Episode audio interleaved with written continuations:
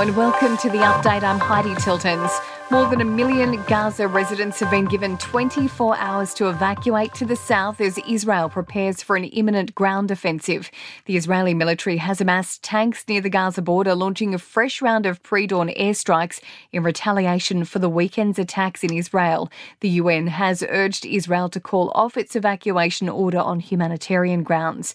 It's as the first of four repatriation flights prepares to leave Tel Aviv airport, carrying more than 200 Australians trying to flee the the war torn region. Foreign Minister Penny Wong urging any Australians trying to get out of Israel or Gaza to register urgently if they want a seat on one of the emergency flights. We are engaging with Egypt, uh, uh, as is the US, uh, about uh, seeking to establish humanitarian corridors, but obviously uh, the situation on the ground is extremely difficult. The Prime Minister is making his final push to convince undecided voters on the eve of the voice referendum. A record 5 million early ballots have already been cast.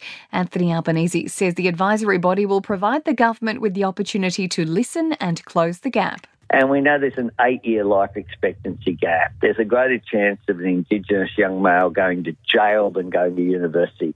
Twice mm. the suicide rate twice the chance of a young woman who's Indigenous dying in childbirth. Voice opponents say they've been subject to personal attacks for advocating a no vote in tomorrow's referendum. Prominent no campaigner Warren Mundine was booed as he attended a Sydney polling centre today to cast his vote. The decision to cancel the Commonwealth Games is so far estimated to have cost Victorian taxpayers $555 million. The government has already agreed to pay 380 million in compensation to Games bodies, but Treasury officials have told a parliamentary inquiry the total cost of scrapping the event is expected to climb further. And Aussie scientists have identified 11 genes which contribute to the hardening of the arteries. Researchers at the Victor Chang Cardiac Research Institute say their finding could pave the way for new treatments to prevent heart attacks. Sport and entertainment are next.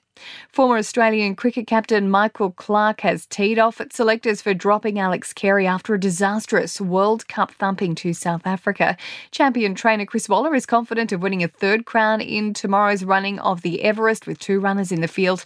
And Brisbane Bullets star Aron Baynes has been banned for five NBL games for his conduct in their loss to Cairns.